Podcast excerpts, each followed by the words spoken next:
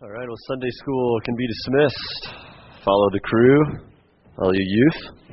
And the rest of us, go ahead and grab your Bible and turn to the book of Matthew. Matthew chapter 6. If you don't have a Bible, there should be one on a chair within reach. You might have to look around just a little bit and turn to Matthew chapter 6. Matthew's in the New Testament, towards the end of your Bible, after the book of Malachi and before Mark. Matthew, Mark, Luke. Matthew 6 verse 19. We're uh, back in our study. We've been doing a verse by verse study through the book of Matthew, one verse at a time, and we'll be back in verses 19 through 21. We're introducing a new series, coming upon a new series, I should say, in verses 19 to 34, and we'll just dabble in it. Verses 19 to 21 this evening, Matthew chapter 6. Well, a few years back, a news report came in. Uh, in from London about a, a Middle Eastern individual who a businessman, in five hours, spent $210,000 in a London bar. In, in five hours, he, he, of course, went in there, and the news report said that he went in with nine ladies and eight guys ordered a, started out the evening by ordering a $50, $50 bottle of white wine, and then began ordering Dom Perignon Magnums at 1400 bucks each, and called for a Methuselah, a Methuselah, eight bottles in one of Cristal champagne, one bottle of Methuselah being $60,000. And of course, the festivities ended with a nightcap uh, consisting of a Methuselah of not Cristal champagne, but Belvedere vodka, which cost $3,000. And the nightclub spokesman said, quote, he just basically kept the drinks flowing. When the party left at 5 a.m. in the morning, the bill was 81,471 pounds with tax and tip. That came to 105,805 pounds or $218,000. Course, that included six Coca Colas. Now, that is clearly an illustration of an allocation of one's treasures. Uh, being a bad investment, of course, an unwise allocation of one's resources and one's treasures. But the question is, is are things of that extravagance the only way in which our treasures can be seen for what they are, what our heart treasures, what our heart hopes in. As we, as we sing uh, that on Christ is our solid rock, on Him we stand, all other ground is sinking sand. The way in which we allocate or invest resources, the way, the place in which our treasures are, this displays our hope. Wise and unwise investments are evidence and a barometer of that. It's easy to look at something like $60,000 of Cristal champagne, Methuselah's, and say, well, that's an unwise investment. But according to the scriptures we'll study tonight, is that that will not be the only way in which we can, in which we will be able to uh, discern and see the way in which we might allocate resources and invest things, the way in which we will see our hope, our trust, our treasure. It's not only in extravagant evenings at nightclubs with champagne, but Christ is going to say it's in everything. In the place in which, one of two, we allocate our treasures. So in tonight's text, and then moving on, again, Christ is going to open this next section in the Sermon on the Mount, Matthew 16, 19 to 34, introducing this concept of treasure, which underneath it, it shows where our hope is. And then through the rest of the section in Matthew 16, 19 to 34, uh, we will see that we can we have a faithful Father in whom we can trust, which is going to have massive implications on things like our worry, our spending, and so on. So, with that, follow along as I read. I'll start in verse 19, and just to get a big picture view of what's going on, it'll be similar to our reading that we opened with in Luke, uh, Luke 12 this evening. As you'll see, I'll read uh, verse 19 through 34. Follow along as I read Matthew 6. Jesus says, Do not store up for yourselves treasures on earth, where moth and rust destroy, and where thieves break in and steal. But store up for yourselves treasures in heaven, where neither moth nor rust destroys, and where thieves do not break in or steal. For where your treasure is, there your heart will be also. The eye is the lamp of the body, so that if your eye is clear, your whole body will be full of light. But if your eye is bad, your whole body will be full of darkness. If then the light that is in you is darkness, how great is the darkness? And no one can serve two masters, for either he will hate the one and love the other, or he'll be devoted to one and despise the other. You cannot serve God and wealth. For this reason I say to you, do not be worried about your life as to what you will eat or what you will drink, nor for your body as to what you will put on. Is not life more than food and the body more than clothing? Look at the birds of the air, that they do not sow, nor reap, nor gather into barns, and yet your heavenly Father feeds them. Are you not worth much more than they? And who of you, by being worried, can add a single hour to his life?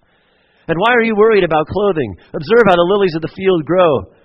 They don't toil or spin. Yet I say to you that not even Solomon in all his glory clothed himself like one of these. But if God so clothes the grass of the field, which is alive today and tomorrow is thrown into the furnace, will he not much more clothe you, you little faith? Do not worry then, saying, What do we eat? What, what do we drink? What, what will we wear for clothing?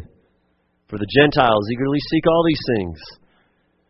For your heavenly Father knows, knows that you need all these things.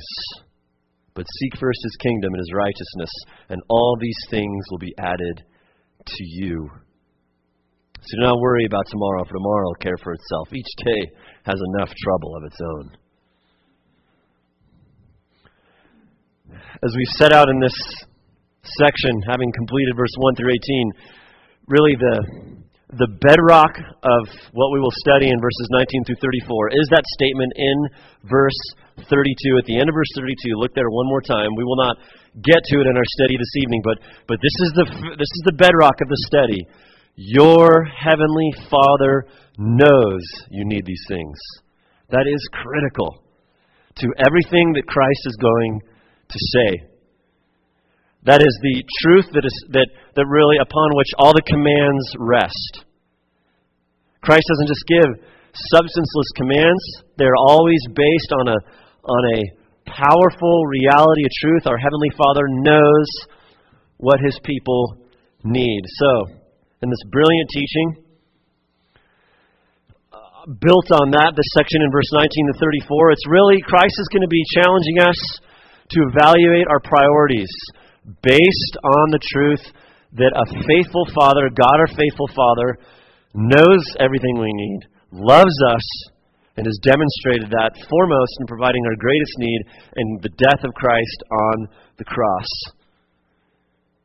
Christ will bring up issues in this section, timeless issues like worry and anxiousness and fear. Christ being the most worry free, anxious free, fear free individual who's ever lived, most healthy individual, he will speak then as an authority on these, being God Himself. It will take us a few weeks to get through verse 19 to 34, and we don't want to rush through here because every word is, is gold here. And so we'll just dabble into the subsection, verse 19 to 24, within the broader scheme. Uh, this section here is focusing on two different approaches to life. There are only two. Approach, an approach where I live as my own master, hoping in, hoping in myself, or an approach where God is my master, hoping in God. It's very simple. Very simple. Two approaches. Whatever one we will choose, Christ says, will have massive repercussions and implications on things like worry, anxiousness, and things like eternity. Hoping in myself, my own master and ruler, hoping in God. God is my master and ruler and my father my Father. Again, do not over, do not forget about verse 32 and all of this. Uh, your heavenly Father knows, an implication being he cares, which is intrinsic to the term Father. He cares. Lest we question that, we look to the cross. And remember Romans 8:32. He who did not spare his only son, but delivered him over for us all, how will then he not freely give us all things we need? It's an argument of greater to lesser. Look, he says, He gave us Christ. He gave us the most valuable possession, the greatest thing we need. And so that has super significant implications on things like worrying about much, much, much, much smaller things like cars and clothes and real estate and crops and barns and everything else. Don't worry. Why? Because He supplied your biggest need in the Lord Jesus Christ so that we can enter into eternity with peace, knowing we'll stand acceptable before God. Do not worry. Do not worry. Hoping in our Father, Him is our master, hoping in, hoping in self. Which one is it for you? Who's your master? Well, nobody's my master. Then you've just declared that you are your own master. Boils down to one or two us or God. Us or God. If we approach, our, if we approach life with ourselves as our master and our hope, the inevitable, inevitable consequence will be the anti fruit of the Spirit. It'll be the fruit of the flesh. It'll be the opposite of peace, the opposite of trust, the opposite of security, the opposite of, of, a, of, of tranquility in the soul. It backfires. But when we put our hope and trust in our Father, then we can not worry and have things like the fruit of the Spirit love, joy, peace, and so on. Very simple, this teaching, very profound. So, verse 19 to 21 then, let's get right into it. Big picture for tonight, verse 19 to 21. It's in your bulletin as usual. We'll put it up here. The big picture, the thesis, bird's eye view of verses 19 to 21 is this very simple. The allocation of our own lives and our God given resources, our lives being one of our resources, points to what we treasure and worship. The allocation of our lives. This verse is not just speaking about money, though it certainly includes that. It is much broader than that, as we'll see. The allocation of ourselves points to what we treasure and worship. So, our outline for this evening we'll see is this principles, six principles for rightly using the things God loans us. Six principles for rightly using the things God loans us. We'll see in verse 19 through 21, a packed section here. Six principles for rightly using the things God loans us. Number one is this and this is sort of assumed in the text, it's not explicitly stated. Number one, all things are owned by God and on loan to us. All things are owned by God and on loan to us.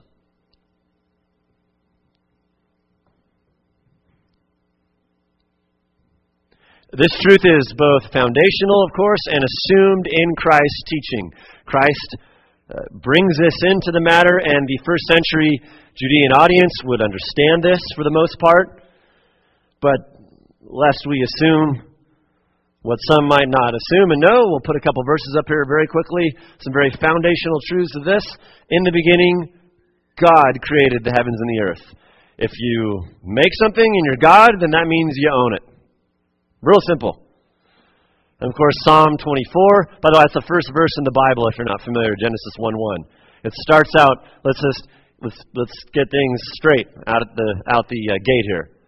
And then Psalm 24, of course, the implication of God creating everything is the earth is the Lord's and all it contains, the world and all who dwell in it. Whether the who there is a person or a piece of dirt or a mountain or silver or gold or clothes or crops or whatever. It's God's. Another implication being, just to grasp this, would be somewhat of a moral implication of the first two verses. What do you have then that you did not receive? Rhetorical question, answer being nothing.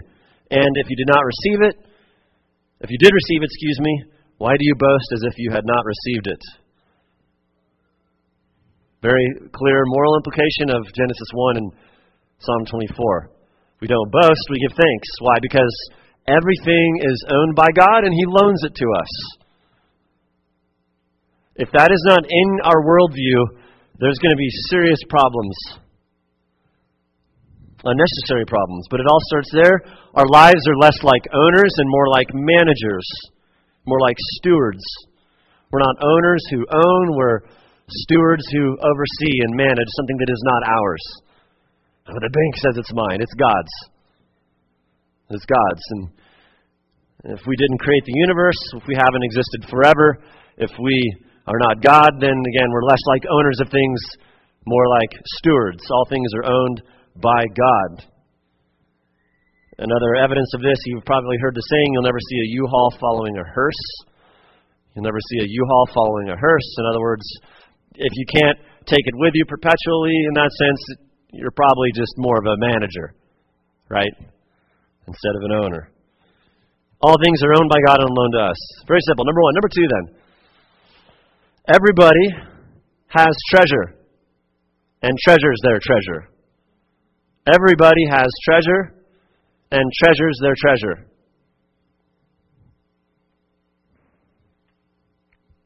Everybody has treasure and treasures their treasure. Look at verse 19.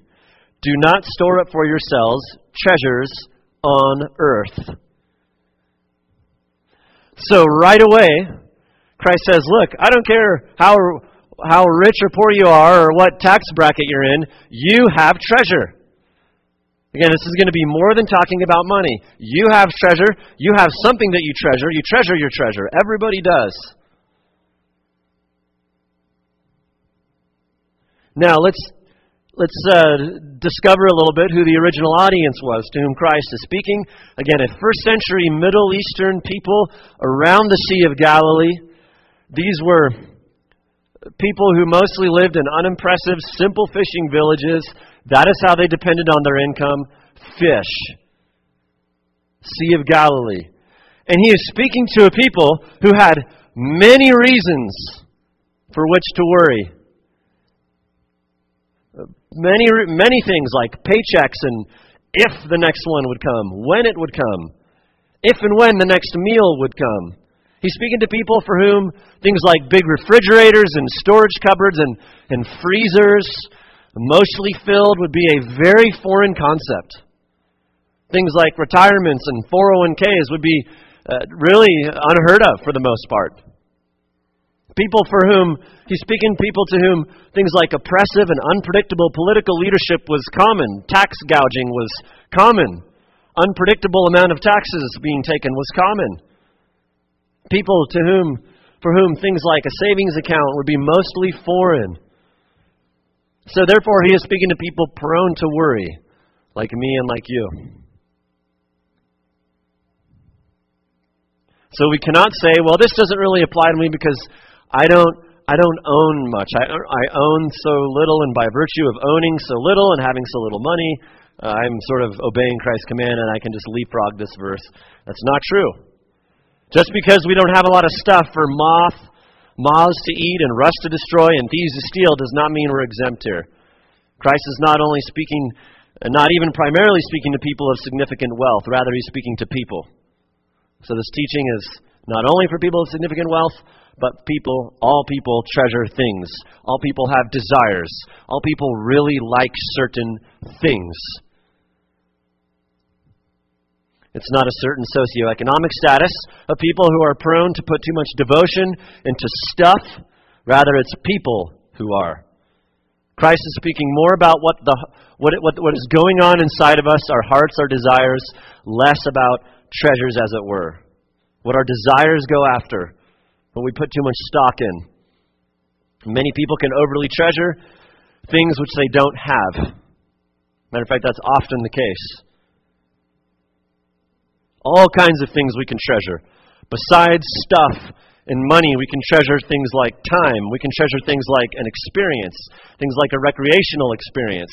We can treasure things like comfort and ease and health and sleep and a reputation and status and all kinds of other things. Our hearts treasure these things, they become our treasures. And so the excessive attachment to those kind of things and more, anything other than God really, is a problem that spans income brackets. We all have a, th- a tendency to treasure things other than God. What is it for you? What is your treasure? What do you what does your heart treasure more than God? Is it comfort? Is it ease? Popularity? Looks? Gold? Applause from people? Your career, maybe? A certain relationship?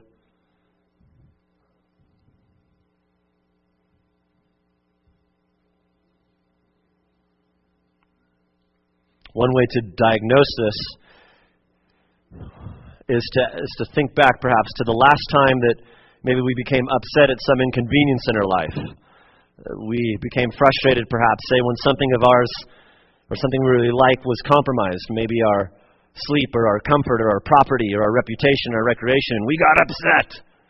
How dare that be taken away? If we respond to the certain taking away of inconveniences like that or worry and anxiousness, it's possible then that is what we are overly treasuring even above God. That's the issue here. That's the issue here. We all treasure our treasures. Number two. Number three, then. Moving on. There are two places, then, number three, where we can invest with God's things two places where investments can ultimately, ultimately be made. Two ways you could say that we ultimately use the stuff that is on loan to us our time, our experiences, our family, our relationships, our money, our things, our skills, our giftedness. There are, there are two ways, and only two, in which we can use those. All times. So Christ, notice the beginning of verse 19 do not store up for yourselves treasure on earth where moth and rust destroy, but where thieves break in and steal. And where thieves break in and steal. Verse 20, but store up for yourselves treasures in heaven, where neither moth nor rust destroy, or thieves do not break in and steal. So, two realms of existence, ultimately and absolutely. Two places into which investments can be made heaven and earth. Two places where our hearts can be fixated. Two places in which our hope lies two places in which our trust rests. This is big picture priorities again, talking about hope. Priorities become a product of what our hope or what our trust is. Living for only here, earth, here and now, or living for heaven in the future. Now, he uses investment language, storing up. In the Greek, it's a, it's a term of investment, allocating resources with the hope that those resources will deliver. He uses this investment terminology because investment has to do with priorities and allocation and trust, what I'm ultimately living for and leaning on to deliver, to, to, to give me something good in life. That's the purpose of investment, to give me a form of security. And there are two places absolutely where the treasure can be stored. Now, what he will not say, what Christ will not say here is, to live for heaven means you need to leave earth and check out. He won't say that. So we mustn't go too far, as many have in history, of saying, well, this means I need to become a hermit, a monk. That's really the godly lifestyle. I just, I only have really a staff and a cloak and a glass of water, and that's what's so godly. He is not saying that. He, Christ didn't even live that way, for one thing. He'll not say to live for heaven and you become this this retreat, this sort of uh, recluse where you can't have anything on earth. It's more, again, it's more of the heart, our priorities. It's less, it's not about having less, but what we do with what we have. Furthermore, this boils down to how we understand time. How we understand time. In other words, do we understand our lives as only birth physically and death physically? If we do, that is a very myopic view of time, a very dangerous view of time. Or do we understand it into eternity past, to eternity future? Earth, our time here, being very small compared to the amount of time we will spend in eternity. Must see time that way. We must see our lives that way. Christ operates under that truth. Of course, there is much more to life than a few decades here and now. That is only part of the story and a relatively small part. So, two places. For which one do you live? Number three. Number four, then. Earthly treasures and investments promise big, but fail since they're temporal. Earthly treasures and investments promise big, but fail because they're temporal, because of their temporal nature. Again, and, and, please hear this in the study. Christ is not saying that stuff is evil. That would be that would have serious implications because Christ made everything that can be called stuff, being the creator. Earthly treasures and investments promise big but fail because they're temporal. And, and, and I love Christ's teaching all through this as we, as we read to the end of verse 34, especially uh, in the climax we mentioned, or the, the, the, the bedrock in verse 32. He's very compassionate with his instructing. He's not saying, hey, all you, don't do this be- and do this because I said so.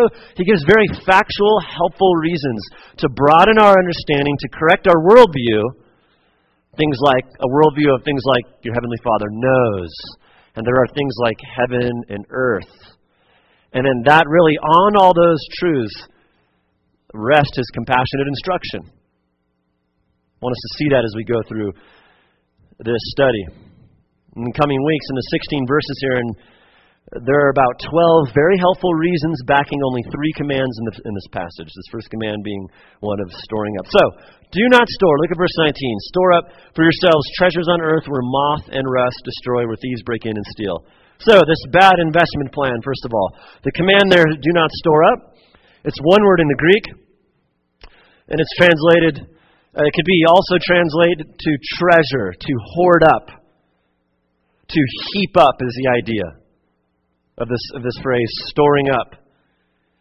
It's the act of allocating resources that God has loaned me time, money, skills, my life because of a belief that doing so will yield profitable returns. The act of allocating resources with a belief that in doing so in a certain way it will yield profitable returns, whether, again, as interest or fun or appreciation in value or security or peace or whatever it is. So the idea here is beware of a heart that is fixed up with earthly heaping. And it's not a one time thing, it's a command that, in, in the Greek, the, the, the verb is ongoing. It's a way of life. As a normal, regular pattern of life, do not be a heaper upper on earth. Now, a couple things again, what Christ is not saying, just to make this very clear. Again, he's not saying that stuff is evil. He's not against owning things. This is about the heart's desire, the worship. Heart that worries about stuff, a heart that doesn't hope in Him. If Christ was against owning, he would say, Do not own. He doesn't say that. Well, what about the time in Matthew 19:21 where Christ told the rich uh, young ruler, he said, "Sell your possessions, give to the poor, then follow me." The reason he said that to this young man is why? Because this guy was worshiping that. That was his particular idol. And so Christ had to strip it from him to say, "Now you need to worship God, not gold." Christ challenges him to break this make his break with his idolatry and worship God. Also, second, what Christ is not saying here is is not a prohibition of things like saving and, and investing with your wealth, with your money. Places like Proverbs 6, 6 through 8, Proverbs 14, 23, Proverbs 28, 18 encourage wise saving, savings. Go to the ant. Look how hard the ant works and learn from the ant how he saves up when stuff like winter's coming, he saves up. Principle being work hard and, and allocate resources for wise use when they're necessary. Not against investing. However, caution is required, especially for a, a fairly prosperous 21st century Western audience as a whole, which is what we are. If you're like me, many of us don't naturally and easily gravitate towards the idea of treasuring up things in heaven as opposed to earth. So, the idea of, of treasuring, it's just a neutral idea here. Christ is not forbidding investing itself, but a certain kind. What kind? Look at back at verse 19. The kind that is on earth. The kind where our hope, our security is in stuff, earthly things, things, again, that have a temporal nature. It's detrimental. Now, what is it, according to the text, about earthly investing in that sense as a, as a priority that is something Christ warns us against? Earthbound treasure heaping. There's something about it. That act, that heart act, has a, a certain characteristic about it, which Christ gives us at the end of verse 19 to help us move away from that idea. Notice what he says Treasures on earth, where moth and rust destroy and thieves break in and steal moth. It's an interesting thing that Christ goes to here. He says this because in ancient times, wealth was often measured in clothing. Uh, some of the best clothes in these days were wool, bright, shining wool clothing. It just so happens that moths love to eat wool, it's like their favorite food. So, if one's hope and wealth in that time were in the their collection of wool clothes it could be easily jeopardized with something as tiny and simple as a little moth. A silly little moth threatened the well being of those caught up in their wealth in that way.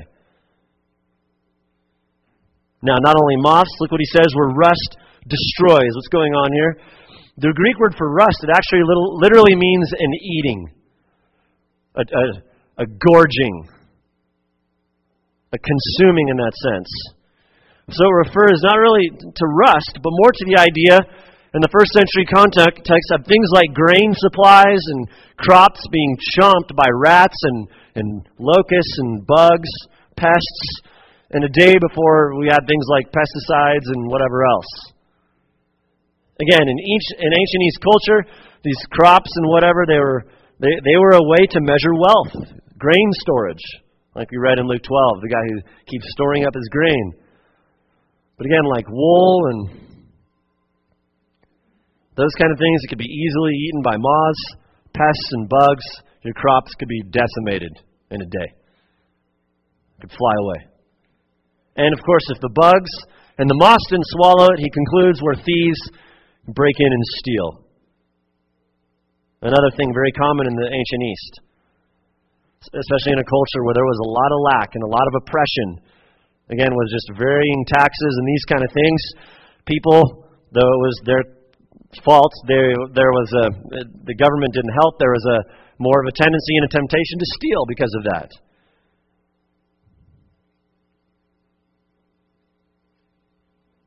So there's multiple ways in which the thing we hope in can fly away. There are multiple ways in which the thing we place our security on which our feet are founded could just grow wings and be gone. We could also add to this things like economies going bad, famines, no work, lawsuits, on and on and on and on. Point being, Christ says the temporal characteristics of earthly treasures makes hoping in them and the heaping of them foolish. And makes it foolish. They won't deliver. You keep wanting more and more and more and more and more and more and more and more and more. I saw an interview with Ozzy Osbourne the other day, philosopher and theologian Ozzy Osbourne, and he said, "You know, I remember early in the days, you know, we made a, I made a hundred thousand dollars, and then I wanted, that wasn't enough, and so I wanted five hundred, and then I made a million, and that wasn't enough, and so I wanted more and more and more. There's, there's a problem there against hoping and heaping." Christ is warning against hoarding up, heaping our hearts that hope in what we hoard and heap. Now, some of us, again, might be thinking, well, I'll figure out a way to beat those moths and the, the rust and the thieves. I'll get a, I'll outsmart that first century audience. I'll have things like screen doors and mothballs and rust protector. I'll go to Home Depot, security systems. I'll get a big Rottweiler and I'll beat it that way. But there are two big ideas here. First, the point Christ is making is not so much that we need to be on guard against moths and pests, but we need to think about what we are hoping in and what we are investing in. What will give the most payback? It's less about moths and rust and more about our hope. You can fight, you can fight moths, but not time. The second big idea here, which is more implicit, again, is where is your heart? Where is your heart? Christ wants our heart. Am I living for heaven or am I living for earth? Am I preparing for heaven or just preparing for my next emotion that's empty and I got to quench it with some earthly trinket? There's subjects these issues are earthly treasures. Again, moths and rust and thieves can take them away easy. So Christ being a, being God, therefore he is a brilliant economist. He knows it's going to happen, not only in first century Palestine, but in every place on earth where in which we invest things. Again, Christ is not deterring us from investment. It's quite the opposite. He wants us to make better investments. He wants us to make the best investments. Do you see that here? He's a master economist. He says, I want you to make the best investment. In every economy, in every place, every human of all time. He knows something about earthbound treasure heaping in general. It is short lived, it's unwise.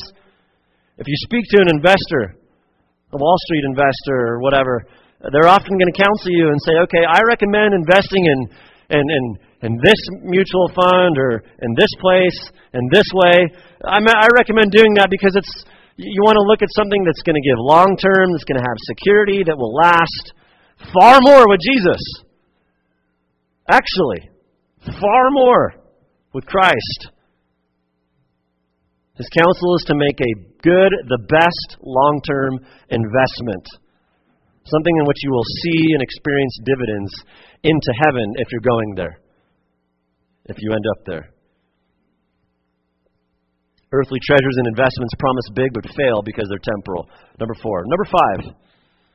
Heavenly treasures, on the other hand, and investments promise big.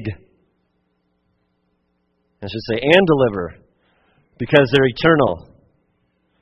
Heavenly treasures and investments promise big and deliver because they are eternal. Verse 20. Heavenly treasures and investments promise big and they deliver. Might take faith and might not quench our emotional instability that we're going to have tomorrow that we usually um, satiate with some sort of recreational experience or some trinket or buying or someone's approval that I have to go in to kind of calm down that monster in me that's always craving for the next. We might have to walk by faith, in other words. But these heavenly investments promise and deliver, they're eternal. Look at verse 20. But store up for yourselves treasure in heaven, where neither uh, moth nor rust destroys and thieves do not break in and steal. Now, what does this mean here? Because there is no bank of heaven that you can go to downtown and say, please deposit this amount of money into heaven, this mutual fund that's in heaven. Obviously, he's not talking about that. Now, to clarify, again, first what he is not saying Please, please note this. By saying store up treasures in heaven, he's not saying, here's how you get to heaven. He's not saying this is the way that an individual gets forgiveness with God and gets into heaven. He is not saying that. It is assumed that the individual has already made peace with God, asked God's forgiveness, had their sin forgiven, and is already going to heaven, evidenced by the fact that back in places like Matthew 6, 9 through 11, and then in 632, the individual is able to address God as Father. As Father. Again, that's under all of this. As someone who does not believe in God or hasn't embraced Christ wholeheartedly for forgiveness of sins, they may not yet address God as Father. Savingly, that is. They don't know Him as Father. He's something else. So it's not talking about how to get to heaven, but the treasures in heaven. He's not saying, here's how to have assurance you're getting to heaven. Give stuff away. You cannot go to heaven based on uh, how we use our stuff and store up treasures. The way in which you use stuff and invest only evidences that we are either going there or not. but is not determinative of it. You cannot get to heaven by a certain way in which we use our time, in which we use our resources. So we must not mistake that here. Salvation is by faith alone. Heaven is not a thing we can earn, it's a gift we are given. It's a gift we are offered by faith in Christ and receive by faith in Christ. One's resources, some people have many resources, can provide a fun night out of town. $210,000, Methuselah bottles of Cristal and whatever, and many, many, many more things. But there is one thing money cannot do, and treasures, and purchases, and resources, and skill, and anything else. It cannot buy your way to God. It cannot secure a seat in heaven. Money cannot do that. Nothing can do that but the death and resurrection of the Lord Jesus Christ. Many people attempt to do this, but it cannot be done any more than monopoly money can effectively pay down your mortgage. You can, you can bring billions of dollars in monopoly money to your lender, and not one dollar will be paid down by all of that. In the same way, not one dollar of our money or our works, our moral finesse, the good things we think, do, and say, they will never, ever pay for and effectively accomplish our entrance into heaven. It is impossible. Couple verses to show that. 1 Peter 1. So we are sure. Knowing you are not redeemed, purchased, purchased from the punishment of forgiveness of sins with perishable things. Again, things that can only last earth's existence, like silver or gold from your futile way of life, inherited from your forefathers, but with the precious blood as of a lamb unblemished and spotless, the blood of Christ. Ephesians 2 8 as well. For by grace you have been saved through faith. Again, it doesn't say through money, through your good works you're saved. And that not of yourselves, it is a gift of God, not by not of works, so that no one may boast. Please don't mistake this here. When Christ calls you to be saved and offers you heaven, he doesn't follow up with, and I hope you have enough money to buy that. Instead, he says this God, John 3:16, so loved the world that he gave. He's the one that does the work. He gave his only begotten son, that whoever believes in him will not perish but have eternal life. That's the way to heaven. It is a gift mercifully and compassionately offered to sinful humanity and received by faith, not money. Please do not mistake that here. So then, having been saved by faith in Christ, we can call God Father and then start making. What's, what's, what's amazing about this is though the stuff we have here, our resources have here, they are uh, short lived, they can be invested in things that are not short lived. Though they perish, they can be used to invest in things that never, never will. Things like souls who will be saved. Things like the gospel going forth. Things like the glory of God. Things like rewards that you will accumulate for yourself in heaven. Our stuff will perish, but the stuff that we use it for to send forward in heaven will not. It is so generous of God to orchestrate His economy that way. My time as well will perish, but I can use it in a way. My stuff might burn down, but I can use it in a way that pays dividends eternally. That's a good investment strategy. Live for God in a way that makes heavenly investments, having already been saved by faith in Christ. Things, the, heaven, the reason Christ wants us to do this is because heaven is a place where things like moths and bugs and lawsuits and famines and losing jobs, it can't touch those investments. It can't affect it. No matter how poor or rich, knowledgeable, unknowledgeable, degrees, no degrees, where you live, where you don't live, you can invest in heaven and make infinite investments in the same way that anyone else can. It's a good investment strategy, an equal opportunity investment strategy that pays infinite and eternal dividends.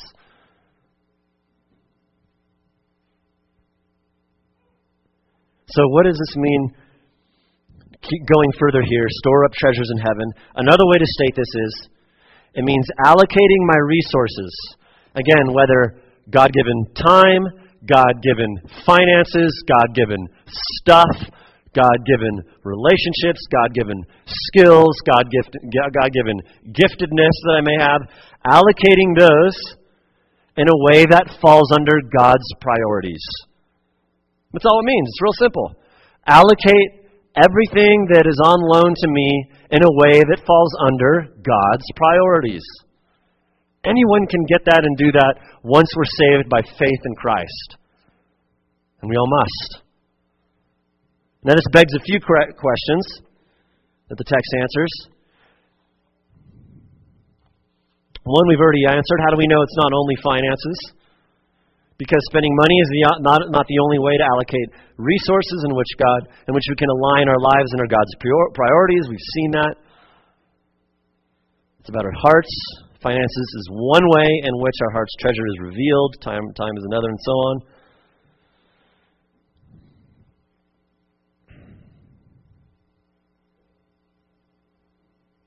Storing up treasure in heaven is more than how I spend my money, though it certainly includes that.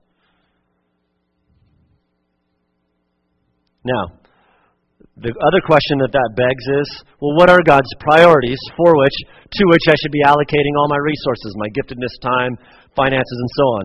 It would take us all night to list all of them. I'm going to give you 10 quickly. It's 10 sort of big picture uh, priorities of God to which we're to allocate our resources so that we build up eternal dividends and, and heavenly investments. Things you will see one day by faith in Christ if you go to heaven. You will see the dividends from these things and the investment, whether in the, in the form of souls who are saved, rewards in heaven that we've talked about a while back, 2 Corinthians 5:10. You will see these. You cannot say that about other all your other earthly investments, friend.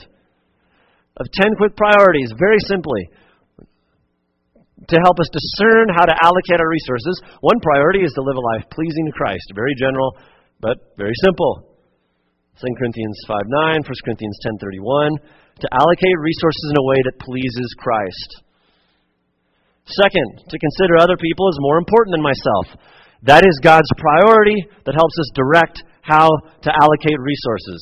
Consider others as more important than myself, Philippians 2 3 and 4.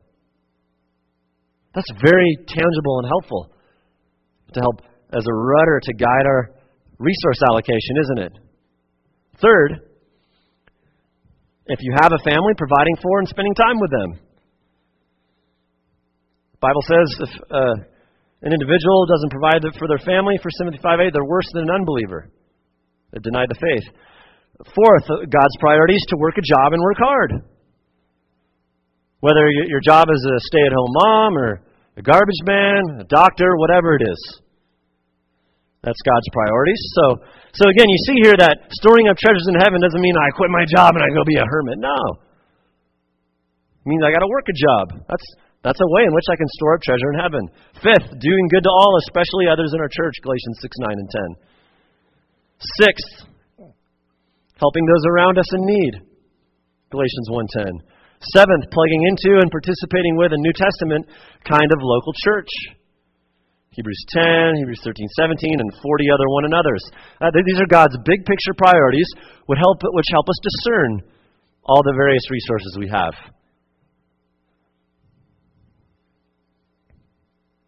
If you're a dad, leading your family in, in the things of God. That helps. That's very helpful in how in discerning how to allocate things like time, money, skills. Ninth, prioritizing relationships with people who love God and challenge me to live for Him. Prioritize, who should, who should my friends be? People who prioritize, people who love God and challenge me to live for Him. I mean, that's just, that that becomes very practical on how to allocate my resources, doesn't it? Well, I'll hang out with whoever I want. Then you are your own master, friend, and you do not know God. And then tenth, enjoy what God has given you with thankfulness. 1 Timothy 4 4 to 5.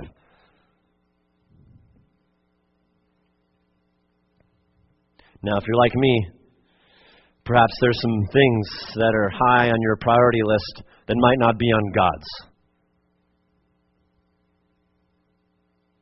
That might not be on God's. In that, in that case, since Christ is talking about priorities here, we might need to rethink certain priorities in our lives. Especially when it becomes apparent that we're reaping poor consequences from it, and you will. So, with this, we can discern how to store where we are storing treasures and then how to do so. Now, here, another way to discern that, where we might be storing treasures, if we set aside any of these priorities of God to make other things a priority, if we set aside God's priorities to make other things a priority, regardless what culture or neighbors or whoever or family dictate, when we set aside God's priorities to make other things priorities, it's very clear to where we are allocating our treasures and making investments, isn't it?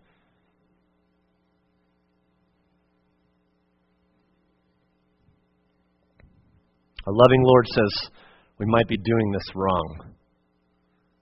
And I want you, he says, to, to invest wisely because he loves us. And there is something amazing about all of this First, God created everything. Second, God does the work for us to know Him as Father and to be saved. Third, God gives us all these resources to use for Him. And then fourth, in heaven, God gives us these rewards and these blessings to enjoy these investments and the dividends they reap for eternity. God will treat us in heaven through faith in Jesus Christ as if we did all the work to accomplish the investments. That's called grace. That's a good investment plan.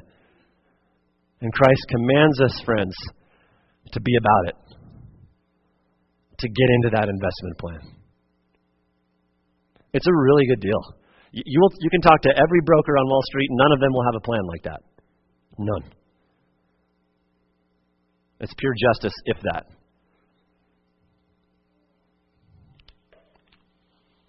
R.C. Sproul says this. He says, The blessing Christ promised, the blessing of a great reward, is a reward of grace. The blessing is promised even though it is not earned.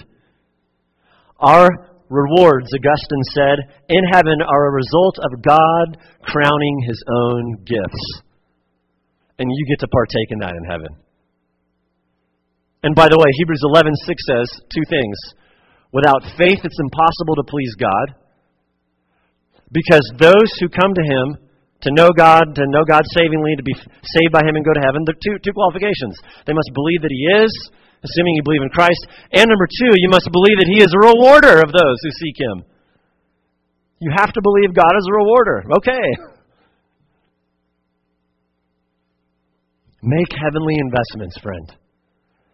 The great 17th century Puritan pastor Richard Baxter says, In pursuing one's way, that is to heaven, the lighter one travels, the better. Number six and last here. Finally, our treasures and investments indicate what we worship. Our treasures and investments indicate what we worship. Does that mean if I spend money on food, I worship food? No, of course not. It may be. But again, He wants our hearts here. Where is our hope? This indicates our worship. Again, it is not the owning of stuff that indicates our worship so much as the hope, the security, the love for what we own or maybe what we don't own. In verse 21, he closes For where your treasure is, there your heart will be also. It's a simple way to say what, whatever we are hoping in, prioritizing the allocation of our resources, time, finances, things, skills, that's your priority.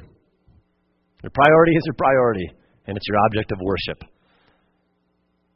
What is it for you, friend? Where is your heart? Where is it?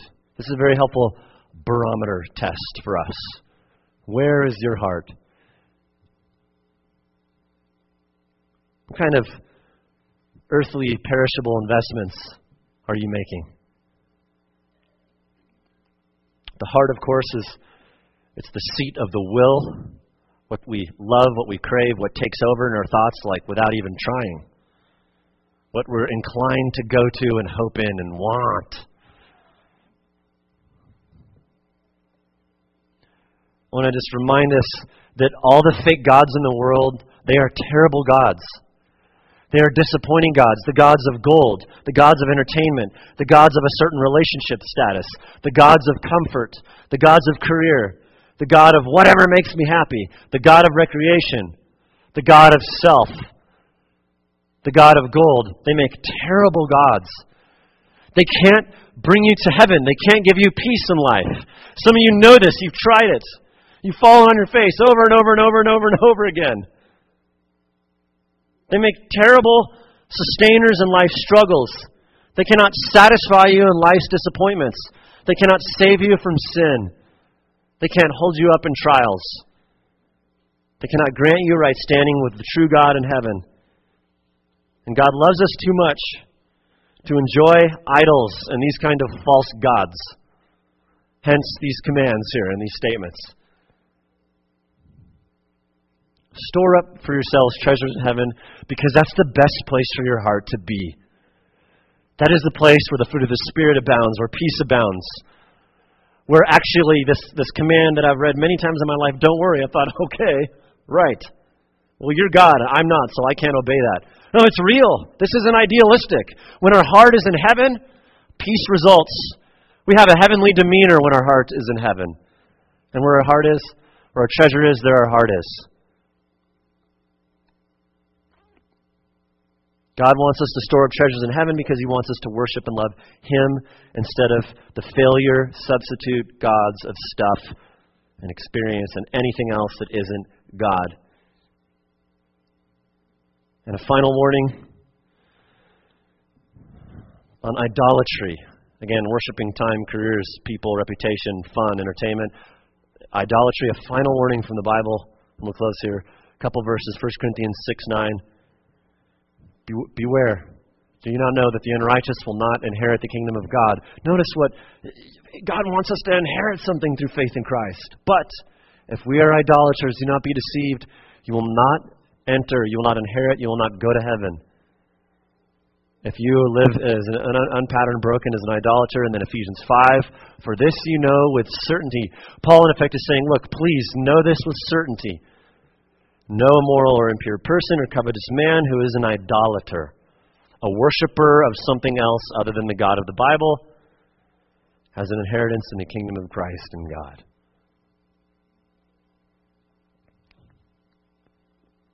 But the good news is that God so loved the world that he gave his only Son, that whoever, even and especially idolaters, will not perish will not perish like their stuff that they worship and their experiences that they worship and their gold and silver and careers and time may be spent that they worship. They will not perish with that stuff, but they will get eternal life by the grace of God. The death of Christ is the answer to those of us who are enslaved to earthly heaping up and hoping up, hoping in these earthly heaps. Christ died to forgive that. And if you ask him to forgive you, he will. And you may know God as Father, who freely gives us all things and knows what we need before we even ask. Let's pray. And so, Father, we thank you that you are so good and such a faithful provider. Lord, let our hearts trust you. And as we sing, that all other things, they are sinking sand. On Christ the solid rock we stand, Lord. Uh, let us show the world as we go out from here Lord, these next six days till we gather again, let us go out from here to be salt and light and to make disciples, uh, powerfully showing, Lord, that Christ is our sufficiency and we have a Father in whom we can hope, who owns and knows what we need. That we would not be idolaters, but joyful, peaceful worshippers of the true God. In Jesus' name we pray. Amen.